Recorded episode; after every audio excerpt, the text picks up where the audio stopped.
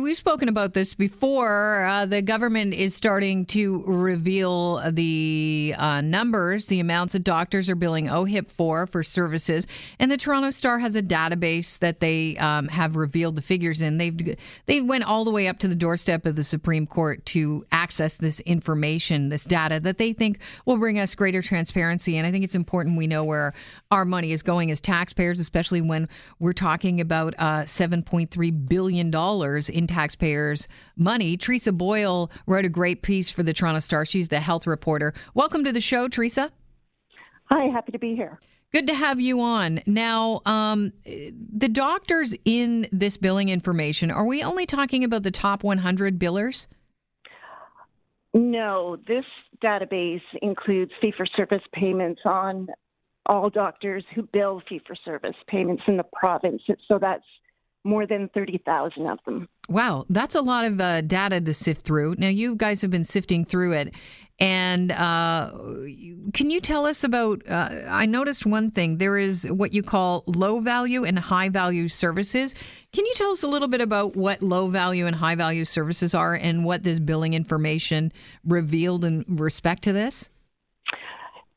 Sure, that's something that um, the provincial government and the Ontario Medical Association are looking at right now. They have an appropriate work, uh, an appropriateness working group, trying to eliminate funding or restrict funding for some of the low value services. So the low value services would be something that is not it's not necessary as a as a service to to provide like maybe a test that if you're doing one test this test is now redundant. Is that correct? Yeah, there's an international campaign afoot right now called Choosing Wisely and um, studies have been done that show that 30%, upwards of 30% of test treatments and procedures are unnecessary. And sometimes they're done just because that's the way doctors have always done them. Um, sometimes it's just a matter of education. Um, sometimes they just need uh, a nudge to do things different. Um, anyway, so some of the low value tests might be, for example, MRIs for low back pain. Uh, there's been studies that just, just show we're spending a lot of money on that, and it's not uh, it's not necessary. The Star's database shows that of those who billed more than uh, $1 million, 158 were diagnostic radiologists, 96 were ophthalmologists, and 64 were cardiologists. Um, 96 ophthalmologists. Why are so many ophthalmologists billing such high amounts? Well, that is because they're known uh, as proceduralists and they do procedures, and the faster they do them, the more they can bill. And proceduralists have benefited from advances in technology that allow them to work faster. And then by doing that, they can bill more. Does this the database break down the amount of hours that doctors are working in order to bill the amount they are to OHIP? No, and that's a very good question. In fact, that's something the arbitrator asked during uh, contract negotiations between the Ontario Medical Association and the province. But uh, it, it's not um, it's not calculated that way. There is no data. But the, the data revealed and illustrated some pay disparities between specialities. Can you speak to that? Yeah, that's a that's a big issue too. It's also it's called the gap within the gap.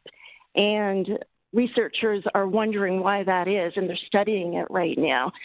So there's questions about, for example, why would uh, um, one ophthalmologist, the top paid uh, doctor in the province, make more than five million, and the median in ophthalmology get paid uh, just over six hundred thousand. Right. So I guess um, your job then is to go through the data and try and figure out, you know, where the storylines are. It could be somebody's in Northern Ontario and they're the only ophthalmologist around and they're working, you know, seven days a week. Or it could be that somebody's taking advantage of billing, hoping that OHIP's not going to investigate. Well, I'm glad you you pointed that out about the underserved communities because there's doctors there who work really, really hard, upwards of seven days a week. They have huge uh, patient volumes, and they deserve every cent that they get. Um, I, I'm not sh- personally. I don't know why the disparity exists. We've done a little bit of research. Um, with um, one of the top paid doctors, one of the top paid ophthalmologists. We, we uh, wrote in an earlier story, part of this investigation, that he's doing this um, very unusual eyelid procedure, and he's doing it at a rate his peers consider to be excessive. And there's questions now about why that is happening.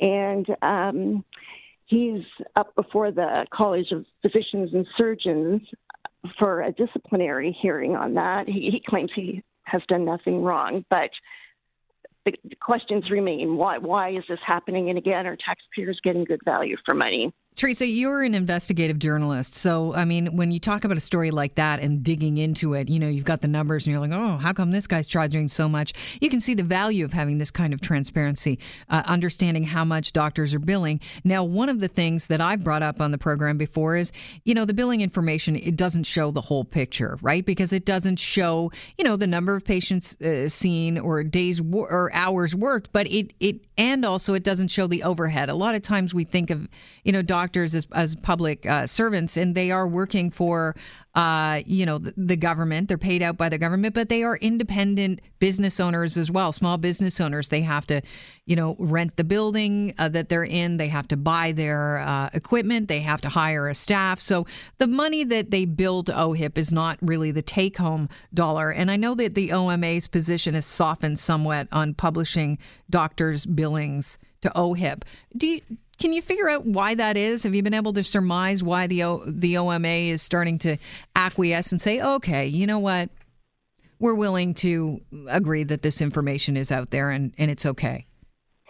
Well, I think there's a few reasons for that. One reason I think um, they realize it, it's inevitable. They lost in court and it's going to come out.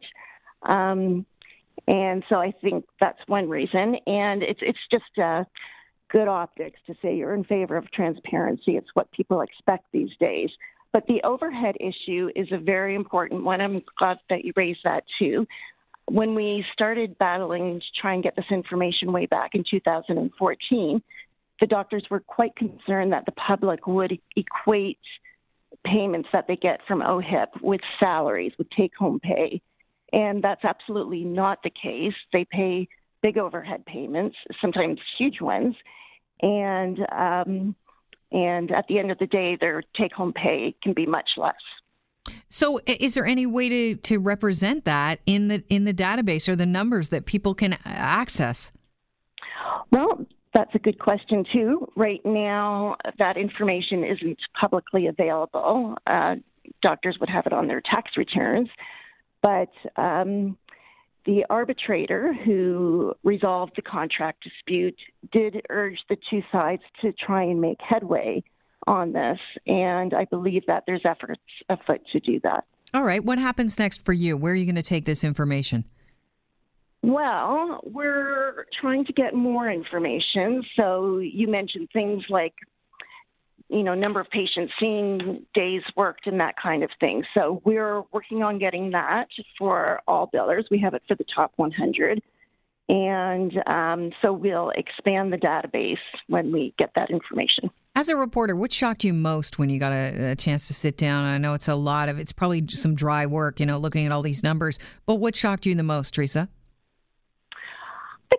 Thing that jumped out at me the most is the pay disparities even within specialties because you would you would assume that doctors who work in the same specialty are, are doing pretty much the same thing. So why is it that one specialist pay can be so much more than another? And I, I, expect that we'll be seeing some research papers on that raises some in the near future, and it raises some red flags which you can follow. I Theresa, I appreciate your time today. It's a, an interesting read. How much do doctors bill OHIP for services? Star Database reveals the figures, and it is in the Star right now. Thank you so much for being our guest.